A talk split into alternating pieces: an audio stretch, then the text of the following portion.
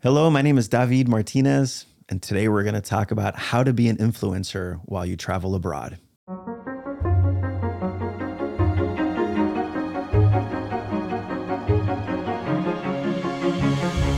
I was on a trip leading students. Uh, we started in Italy, went to Slovenia, and ended in Croatia. But while we were in Italy, northern Italy, we were in the Dolomites, and we were we were doing this hike uh, just a couple of us. I think there were maybe six or seven of the students and myself. And we came upon a group of Spaniards. There were about, I would say, 15, 18 Spaniards. And I speak Spanish. I'm from Spain. So I started talking to them. Hey, what's going on? How, you know, what are you up? What are you doing here? And they said, oh, we came here because there's this picture you can take. Um, check it out. And they showed me there's an influencer with this pose, you know, with this like waterfall in the background, or I forget exactly what it was. And I said, "Oh wow, that looks really beautiful." And he said, ah, "Don't worry, don't bother going because it's you know it's the wrong season. There's too much snow and it looks awful. So don't even bother. I mean, it's just up the road here, but you shouldn't even go." And that got me thinking a little bit about this, you know, this kind of newer thing. I'm a bit older, but this idea of influencers, of taking pictures, and not just now taking pictures, but now we're going to follow these influencers around to these different places to get the exact same picture. And I can't help but be a little bit sad about that. It seems to it seems to take away uh, a little bit of the adventure or the kind of finding those spots on your own. Even though maybe in in my in my age, I guess when I was young, like the, the, similar kind of thing would have happened. I would have seen a picture in National Geographic, or I would have seen a picture in some magazine and be like, I need to go see that place uh, in person. But I, I don't know. I'm, I'm a little bit conflicted with this sort of social media um, influencer, Instagram kind of way of traveling. Yeah, well, it's it feels really new to, to guys like you and me, but it's been happening in little chunks for centuries. Um, the idea of the picturesque, the idea that we should travel to see things, of all of our five senses, seeing things is important, goes back to before cameras. A, a, a Anglican minister called Gilpin, I think, in, in the UK, wrote about how important the visual sense is. And he sort of wrote this manifesto for how we should collect pictures as travelers. This was back in the Romantic era, around the time of Wordsworth and other famous poets. Well, within a few decades, the camera had been invented, and suddenly you could literally fix these pictures. And so I think this is part of a conversation that goes back to there where we're sort of favoring our visual sense. We're isolating our visual sense instead of using all five senses in a place. And in a way, we're erasing those places. Like the Spaniards you met are saying, yeah, don't go there. It's, it's not worth it. When in fact, well, what are you going to smell, hear, or taste up there, too, right? Uh, and so this, I mean, we, we've had a, a, version of this conversation before. I talk about hiking with my wife in Colorado, and like we're in a pretty isolated part of Colorado, and this woman and her husband are like brushing their hair for like 10 minutes. Like they're basically primping, and that like all of these amazing things are happening in Colorado, but they're basically preparing for a photo shoot. And this happens more and more often that we have isolated through services like Instagram, which I enjoy as much as anybody else. We have isolated the visual sense as the most important part of travel and also this sort of fake idea of perfection mm-hmm. that the big cliche is that you have 200 influencers standing in line on a beach or a cliff to take a picture that makes it seem like they're the only person there and that actually we're having less enjoyable experiences of travel, even as our photos show us having this amazing time because we're performing a version of travel for people who aren't even there. And so the sad part of this, I, I, think, is that instead of enjoying a time in a place in, in its all five senses with the people we're with, we're sort of trying to harvest air quotes likes from people we don't know and may never know by being more impressive than the other people who come to this place and have also taken this picture. We're sort of in this hermeneutic loop where we go to the place because of a picture and then we take a picture that we try to make as much as possible like the picture that brought us there forgetting that there's all these other amazing things that are way more affecting than the picture itself. Yeah and i guess the critique or the response could be something along the lines of well they're going to also enjoy it you know they're just, they're taking this picture for the likes uh, in some way you know depending on your level of um, influenceability. I don't know. Uh, you're going to make more or less money, or maybe you're trying to achieve this dream of being an influencer. Uh, and so we're going to get the picture. It's going to take 30 minutes or however long it's going to take. And then I'm going to go enjoy. And, and so maybe there's a way to have it both ways potentially. I don't, I'm not entirely sure. I don't, I also am on Instagram and well, I mean, I post something every couple of months, uh, but I'm also older. I understand, you know, that there's new technology all the time, and this is the way uh, people are now connecting. This is how they communicate. This is how how they travel. But there is there's another part of this, which is. Uh, you know how ubiquitous it is how we the, the phone is always there uh, for all purposes it's not just to take pictures it's also to help us navigate i you know and so that's where i'm a little bit conflicted because i have a horrible sense of direction i get lost very easily uh, but i never had any problems necessarily. Yeah i got lost a lot but i i was never in any real danger before i had a smartphone. But now the thought of going to a foreign country without this ability to easily navigate to a different place is a little bit terrifying but that also takes away the opportunity to what i used to do which is ask questions and and that's another way to get to know people right? Another way to enter the enter the culture. So i think there's there's a lot of things here with you know taking pictures for social media but also using your phone and then this constant like pull to always be looking at your phone which then detracts from one of the or hopefully one of many reasons why you wanted to travel right beyond taking pictures right yeah, it, it's a it's a habit of home that we bring with us, and again, it's hard not to bring your phone these days because it's your GPS, it's your camera, it, it, it's your guidebook in a certain sense. Um, it is your rec- restaurant recommendations, and it's, it's a way to translator as say well. hi. It's your translator. It's a way to say hi to mom. It's a way to post and impress people on social media. It's hard to not use. I mean, I I've been fairly critical of like smartphone technologies since they were available, but I remember one day sitting in a hotel in North Carolina and thinking, I wonder what the weather's like. And so instead of going outside, I opened my weather app. I, was, I was like 10 steps from being outside and open my weather app. And it's sort of this Homer Simpson dolt moment where it's like, yeah, I critique this all the time, but now I'm beholden to the same things because it is convenient. And so I think one danger of this is being is is a generational thing. You know, if you have experiences of just asking directions when you're lost, or you know striking up a conversation with your when you're bored uh, as we have as as non-digital natives then it's easy to critique people who have never had that as an option you know yeah. i think when we're bored for better for worse phones give us distractions when we're bored even for a few minutes we can do things like listen to this podcast right um, but um, humans are so resourceful and i think travel is one thing that re- reminds you of your resourcefulness as a human and of the kindnesses that we extend to each other as humans. And one way to not really travel is to be looking down at our black mirror all the time instead of looking out out at the world and interacting in that way.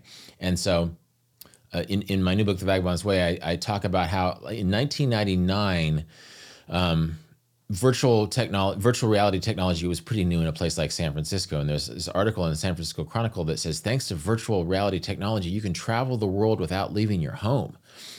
Well, you know, 20 years later, now it's like, now you can um, not leave your home when you travel the world. You know, that, that was the idea That's that good. you have this virtual reality screen that could take you around the world. Well, now you have this, this little, you know, electronic umbilical cord in your pocket and you're sort of doing the same things that you do before. I mean, again, to to to level the critique at myself, a few years ago, I was in Sumatra, amazing place um, on this really isolated beach.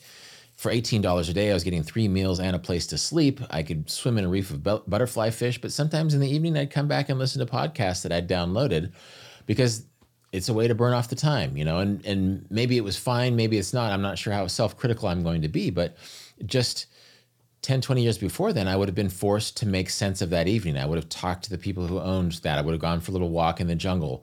Or I would have just sat in, in, my boredom and read a paper book or something. And so I think that this is generational or not, it's an ongoing conversation that is a part of how we all travel these days. Yeah.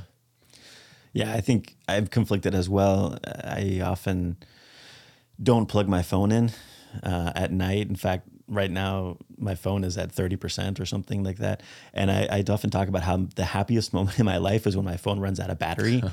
because then I'm just not going to hear this buzzing, the emails that come in, you know, the, the messages and so forth. My wife is gets frustrated, uh, of course, because this is a way to communicate. Uh, but one of the happiest or one of the most memorable trips for me was a week in Cuba uh, some years ago, 10, 10, 12 years ago. And part of the joy of that trip was, uh, you know, there's no data. I didn't have, you know, I didn't have any access to the internet. As I'm walking, there was internet there wasn't even Wi-Fi at the hotel. It was there was a computer like old school. You know, you go down to the lounge and you could log in. And I think in one week I logged in once or twice. It was really slow internet. I sent a quick email to my wife. Uh, but for a whole week there wasn't this like constant buzzing sound in my in my pocket. And after a couple days, uh, I you kind of get used to other things that you enjoy. And I'm sounding really old right now, right? The, you could hear the birds chirping, you know. but that that's kind that's the culture that was that was there in Havana, the, the main plaza, Plaza Revolucion, where you know tons of people congregate and they talk to each other and they share news and they play chess and they talk about baseball and and to to be immersed in that for very vibrant and um, you know collegial kind of conversations it, it was amazing it was one of the happiest one of my most memorable trips that I've, that I've ever taken. And I attribute a large part of that to the my lack of a phone, you know, for, for lack of a better uh, word. But at the same time, as you say, I, I cannot think of a of a situation in which I would go on a trip and not take my phone with me. It's I, I don't know that I could do that. Lately, every so often, I've tried to leave my phone at home, um, just to see what happens, right? And and it's funny because you and I both we didn't grow up with cell phones, right? And, and so we had we learned, you know, and there, and, maybe at the beginning we were it was a little bit different, but now it's just it's it's an extension of, of who we are. Do you, would you would you ever travel with? I mean, would you ever go to a foreign country um, without a phone? Was that is that something you would consider as kind of a, an experiment, as it were, and then write about it?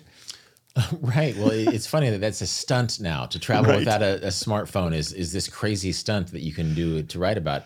Actually, um, when I went with my wife to Paris last summer, we didn't get data plans. And so we could use it on Wi Fi at our Airbnb. But when we were out in the streets, we could use our phones as cameras, but not um, to use for other sorts of information. This was, was, intentional. Like you did. It was intentional. Yeah. Yeah. We just decided not to get that as a data plan. And so we, what we did is she's a big foodie, so she would find the restaurants that she was curious about and mark them in pencil on our paper map. And so part of the fun for us were having these adventures where we were disconnected and we had our paper map and we would use it around and we would get nominally lost, not dangerously lost. But part of the fun was not just that our mission was planned around a paper map with a few dots on it, but there were no distractions. There was no buddy texting this or no temptation while we were waiting in line for this museum or this restaurant to see what was happening on Instagram or something like that. And so that was a fun a fun little exercise that was really rewarding. We didn't miss that phone at all. I mean, there's there's some situations I was teaching a class like students may have had questions that I wasn't able to answer for several hours, but at the end of the day, that's tough luck. We were having a good time. We were enjoying a distraction, and this ties into work life too. Is that used to be a big separation between work and not work. Well, now when your boss can text you at nine at night and say, "Oh, by the way," um, then then it really we allow this to not set boundaries on how we live. And your your Cuba story reminded me of a Cuba story of my own at the time. This was before smartphones, but my Cuban friends, we would go out and just as an American, I, I always had more money than them. So I, I sort of insisted that I was going to buy dinner or drinks in this situation. And finally, my friend Marcel said, "Stop! Just stop throwing money at at the night, and let's just be Cubans for tonight. And so my Cuban friends were very well educated, but didn't have much money. But they could milk. We I don't know how many times we stayed up till three, four, five in the morning, not spending money, walking around, having conversations, maybe pooling what money we we could scrape together. They wouldn't let me uh, pay more than my share um, to get a little bit of food or something to drink. And that, as a constraint, was part of the joy mm-hmm. of that exercise. Just like the constraint with my wife in Paris of not having an active cell phone for anything besides photos, it made things interesting. And so I think sometimes so many problems can be solved by a thing like a phone that we realize that can, the constraint of certain problems makes your day more interesting. And so just like we had a blast, we didn't stay up till five in the morning in Havana just because just on arbitrarily. We were doing it because with very little money, we were having a great time. And of course, Cubans stay outside and and stay up late in in a way that maybe other cultures don't.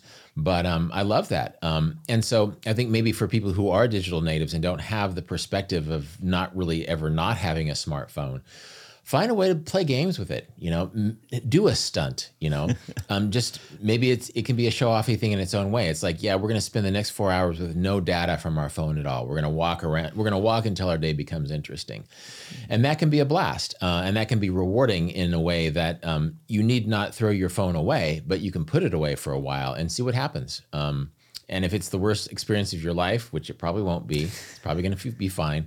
then then you can use your phone all the time uh, anyway. But I, I- it's it's so not necessary. Humans have been traveling for millennia without smartphones, um, and it's been fine. Um, Yeah, my, my it reminds me my brother-in-law when he came to to visit us in the United States. He lives in Spain. Um, he and his wife, and they they opted to not get data, and they opted not to get a GPS. And so they're going to travel, and they did this uh, this cross country thing.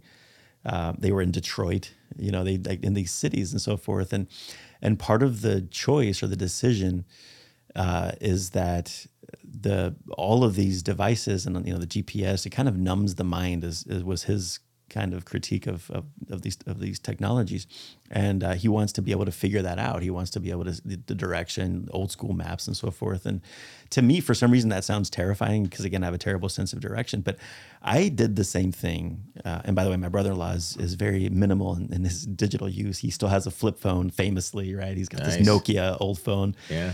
um, refuses to get a smartphone and so forth. So that's kind of his mentality. But I remember a, a trip I took across country where I refused, or I not, I don't think I didn't have very much money, but I was stopping at different gas stations along the way and looking. They used to sell maps. I don't even know if they sell maps anymore.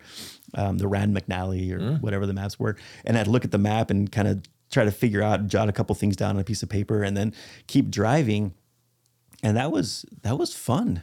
I mean, I, I think back now to that, and uh, and and you're kind of more, at least in my memory of it, you're kind of more in the moment and present. You're looking out for certain things, whereas with the GPS, you're kind of distracted. You're not really paying attention to which turns, uh, and so this is where again I'm conflicted because I still use my GPS in Newberg.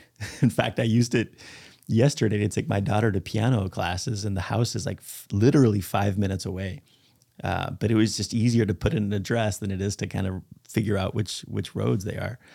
Uh, but I want to I want to switch back to go back. We've talked a little bit about social media and because I think it's it's connected right with this with this cell phone use. Um, you know, constantly looking down. How do we or how how do we navigate this and how do we talk about this without coming across as two old guys who are like social media bad you know Right. is there a way that we can kind of i don't know um, reconcile these two these two ways of traveling Yes, I mean, I, I think it, it's about finding a balance. And I myself, um, I was in DC. My wife was in a play there, and I was also using my GPS for th- destinations that were three minutes away, and I could probably have found them just as easily without it. And so, I think it's easy to talk about the evils of a smartphone or social media while being the semi hypocritical person who also uses them and enjoys them quite a bit. And so I think it's it's a matter of just sort of being respectful of how we all use these technologies while gently reminding each other that we don't need to because humans have been independent of them for a long time. Um, my first uh, uh, big real vagabonding trip was right after I spent time on this campus at George Fox. I saved a little money as a landscaper in Seattle. I lived in a van. This was before even dial-up internet was in my life. Dial-up internet was pretty rare. It was 1994. It was all paper maps and payphones, and it worked. I mean, to this day, I, I say you can only travel America when you're 23 once, and it was such a special time in my life, and technology had very little to do with it. You know, apart from gas stations and telephones. You know, and so I think if we remind each other that it is possible that you don't have to be dependent on these things and also the idea that travel is a blessing that travel is a rarefied place where you've you've you've gone into this amazing tube called an airplane and suddenly in in a historically short amount of time you're on another continent experiencing this place and that you're really robbing seconds of your life every time you're looking down at your phone instead of looking up and around at this place that is so affecting and can teach you so much and humble you in so many ways. Um, if you would just get over that uncomfortableness that you always default to phone mode with.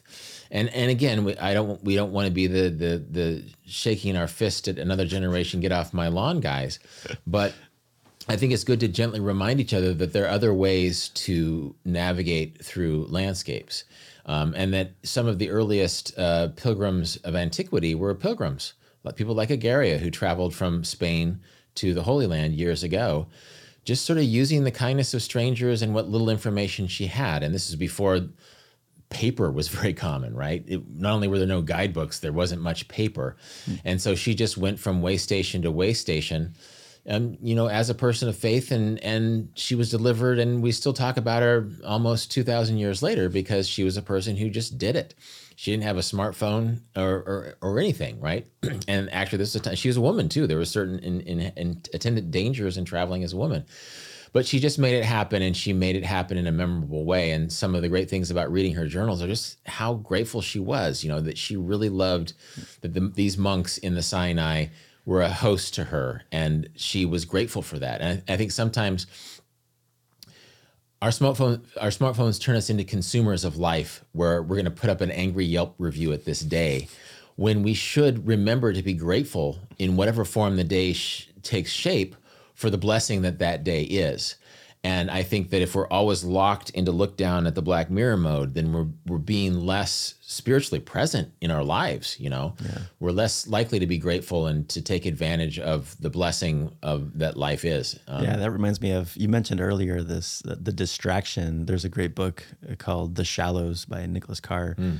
um, published some ten years ago or so, and uh, and he talks about the internet. We see the internet as this you know all these um, as a, as a tool as a way to do things but really the internet is a source of distraction.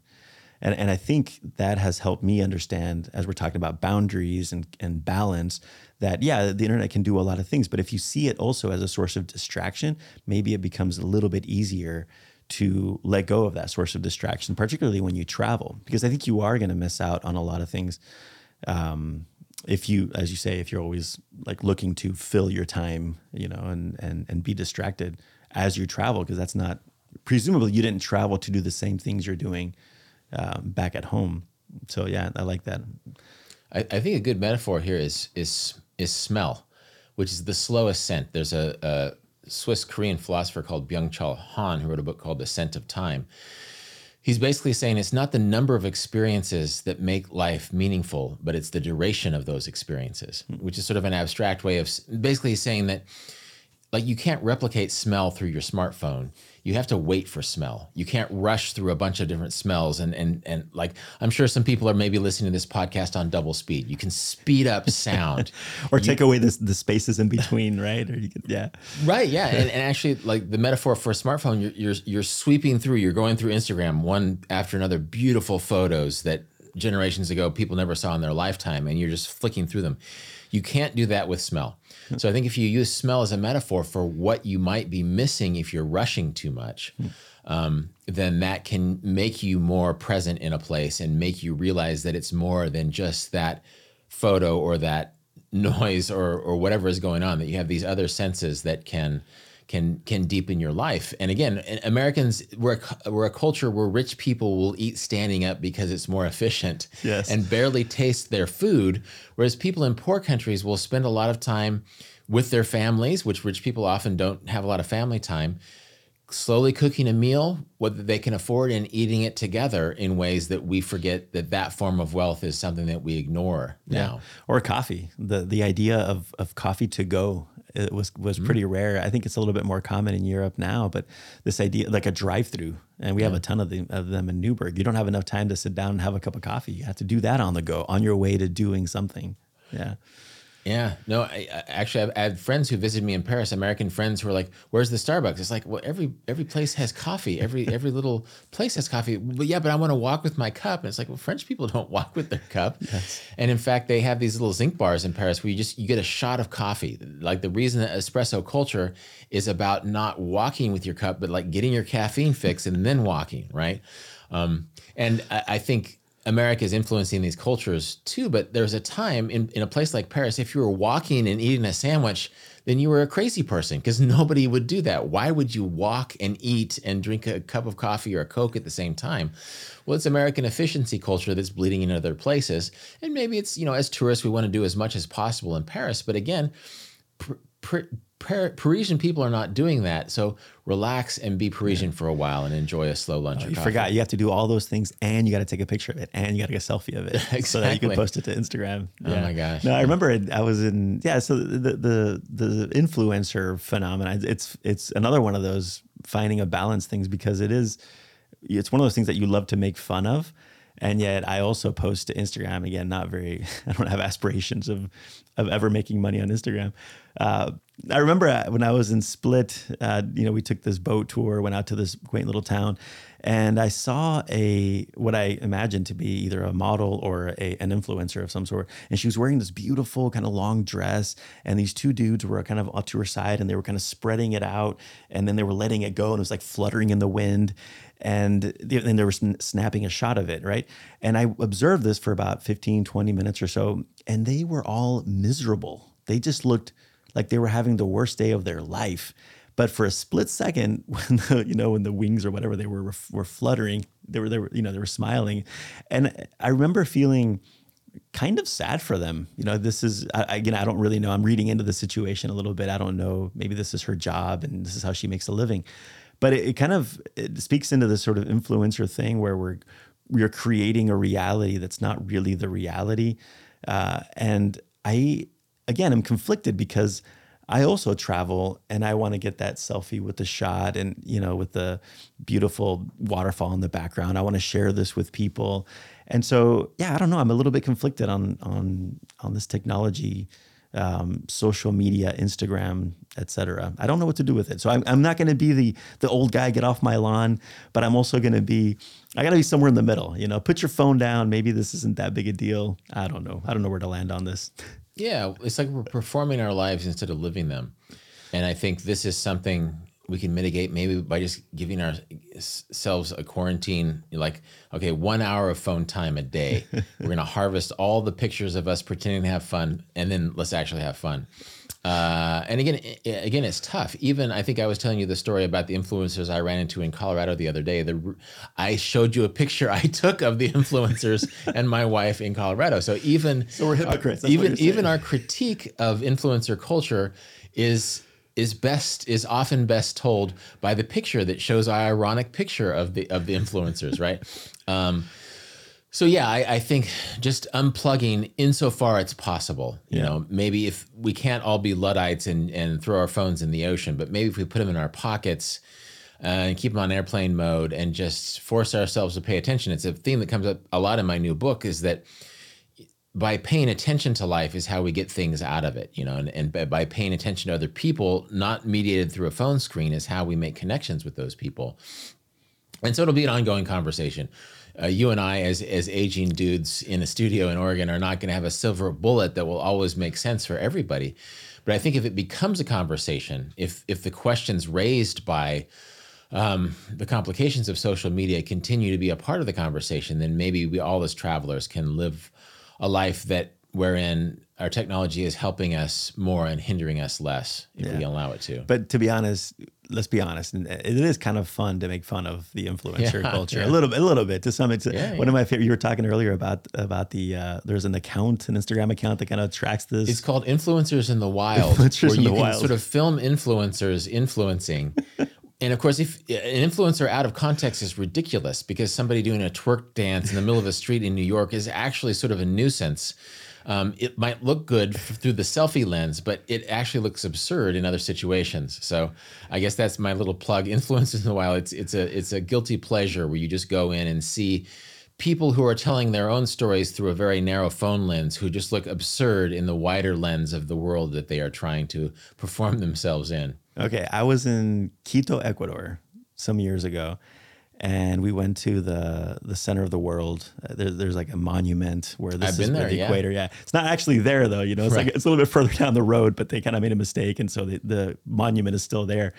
Uh, and there was an influencer with a couple of dancers, and they were doing this dance right in front. And I joined them. I went up there and, and with a couple of my friends. It was a juniors abroad trip, and we, several of us, got in there and we we kind of learned the dance and and uh, no, it wasn't juniors abroad. It was it was a study abroad thing I was there for. Anyway, uh, and I again, this is one of those things where I did I join ironically. Was there a part of me that was kind of I'm going to be on this person's social media, viewed by thousands of of people. Uh, in my mind, I was making fun of it, right? I was Right. doing it ironically, but anyway, again, it's one of those things where it's just it's a lot of fun to make fun of, and uh, but still a very much a part of a part of um, travel. You know, it is it is everywhere.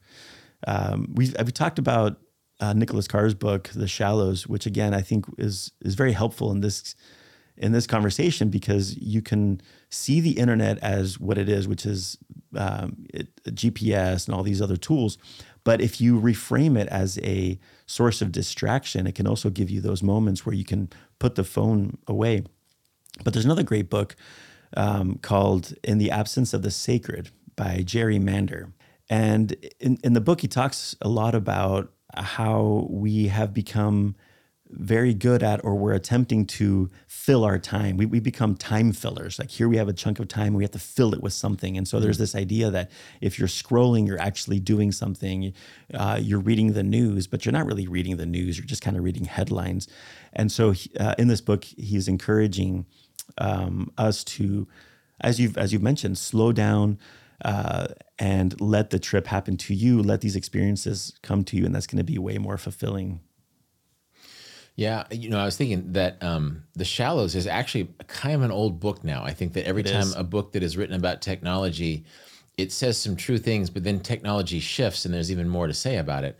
And so, a book that I have read recently is Jenny Odell's "How to What is it? How to Do Nothing," um, which is sort of about not filling your time with pointless distractions. It's really it's a really smart book. She has another book coming out this year about time that I have yet to read, but I want to read.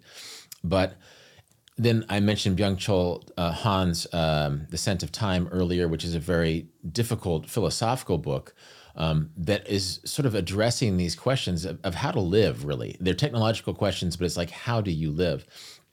And so one thing that just popped into my head just now is like Thomas Merton um, or Thich Nhat Hanh, people who write about spiritual issues. At the at the end of the day, even though it, it's technically about technology, it's sort of about how to live. It's these more spiritual questions of how to live. And so, um, like I like Jenny Odell's book. I'm, I'm familiar with the with the book The Shallows. One thing that my wife and I do often, we start our day by reading Thomas Merton or Thich Nhat Hanh or a poet like Mary Oliver, and that cuts through the technological moment we're in to these basic questions of how best to live. Mary Oliver's poems are often about nature, which doesn't change that much. You know, Thomas Merton. His writing is, uh, who is a Trappist monk, is very much about contemplation, um, and he was very, um, he in his own 1950s way was trying to balance the modernity with the more ancient spiritual practices. And and so i think this is a conversation that isn't unique to travel because travel forces us into out of our comfort zone at many levels if we continue to hold in a in that zone of discomfort we can really grow in multiple ways by putting our smartphone in our pockets for a few hours you know it's it's crazy to think about Or, and hear me out, leave it at the hotel. Ooh. Gasp. yeah yeah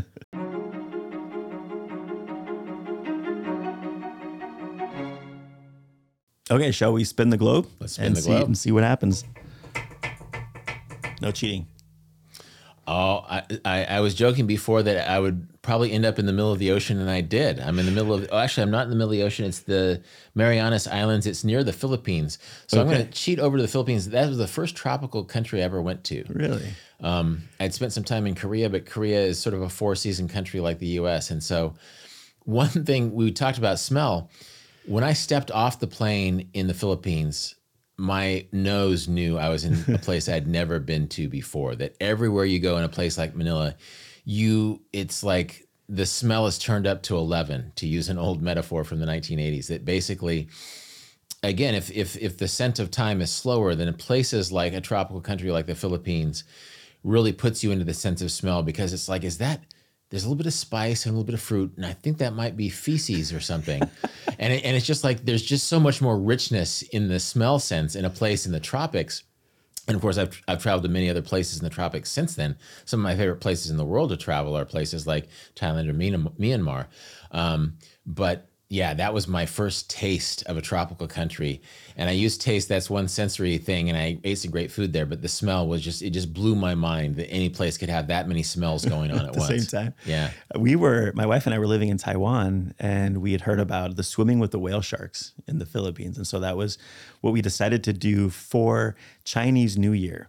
So this is a rookie mistake we i liked i used to like to travel kind of spontaneously I, I, don't like booking hotels in advance i don't like because i don't i don't want the trip to be prescribed i want to be able to to arrive and then figure it out as i as i get there but it turns out that a lot of people in asia traveled around chinese new year mm. so we we uh, we arrived in Manila, went to Legazpi right outside there. We swam with the whale sharks. It was one of the most ex- incredible experiences I'm going on a juniors abroad trip this year, taking students to um, to to do this um, swimming with the whale sharks, and then we went to Palawan, mm. and went up north to El Nido. It's this very small town, and there were no hotels, no hostels, nowhere to stay. And my wife and I were walking around this town trying to figure out where are we going to sleep tonight. And we ended up in this restaurant. The owner happened to be German. My wife is German. We're chatting back and forth, and we're like, we don't have. There's nowhere nowhere to stay. And he said, oh, you can stay in our back in our back patio. And sure enough, he had two benches right i'm talking maybe 30 meters from the from the beach from the water. And that's where we spent the night trying to get some like mosquito nets. And uh, and it was a memorable experience. Um, i loved i had a great time in the philippines but it was a good lesson too you know if you're going to travel around chinese new year maybe maybe that's a time where you should prescribe the trip a little bit and, and make some plans and book some hotels. But I, I loved it. Loved the food, incredible food, and yeah, I had a great time in the Philippines. That that's a constraint too. Like just sort of talking about how leaving your your phone in your hotel is an interesting constraint, or not letting your you could be friends not letting you pay the bill all the time and using less money to have a more interesting night. Uh, it's a similar thing. If you if you travel uh, during a high season, then you have certain constraints that that will make you that will force you to find the place where you sleep on the patio. Yeah. Uh, uh also, uh, tourist low season is interesting too. Oftentimes, well, tourists never go to this part of Thailand because it rains all day, every day during this time of year. Well, sometimes you go to a place where it rains all day, every day. There's no tourists, but local people are interested in you, and um, so again, I think it's an interesting thing that has come up in this conversation is the idea of constraints, which we sometimes think of as bummers. You know, oh, we're here during Chinese New Year. There's too many people here. Oh, my phone battery is dead. Oh, um, I, uh, my Cuban friends aren't letting me spend all this money I have and then all of a sudden you have this really interesting experience because you've pushed outside of that comfort zone mm-hmm. um, into a different kind of constraint that that has given you the blessing again of of a unplanned spontaneous experience where you uh, that allows you to be surprised. Yeah. Well as always we should travel more you should experience new things and you should be careful most of the time. This video podcast is a production of george fox digital to find more material like this, you can subscribe to George Fox Talks on YouTube, Apple Podcasts, Spotify, or wherever else you listen to podcasts. Our team really appreciates your feedback in the form of likes, comments, and reviews, and we'd really love to hear what you think. To sign up for our weekly email list and to keep up to date with the latest episodes and publications, you can check us out on the web at georgefox.edu/talks. Thank you for listening, and we'll see you in the next episode.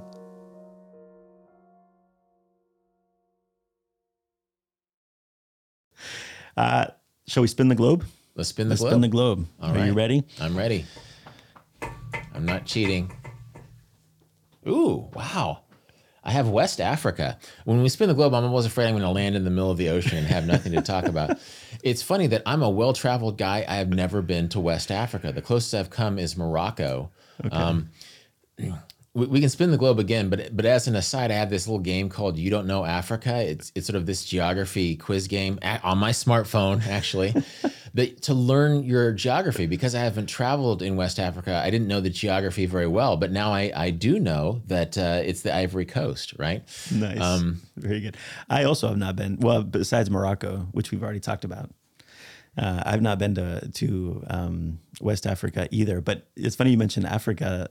Uh, I I play on my smartphone Wordle and and several of the you know Stadel and, and there's one that's that's the geography one where it gives you the shape of the country and you have to guess the country. And when I when I get close to the country, when I realize that the country's in Africa, I normally give up because I just don't know geography too well in Africa. That was pointless for the podcast, right? Should we spin it again? Yeah, you wanted to do that. Sure. yeah. That was gold, though. Gold, I tell you. All right.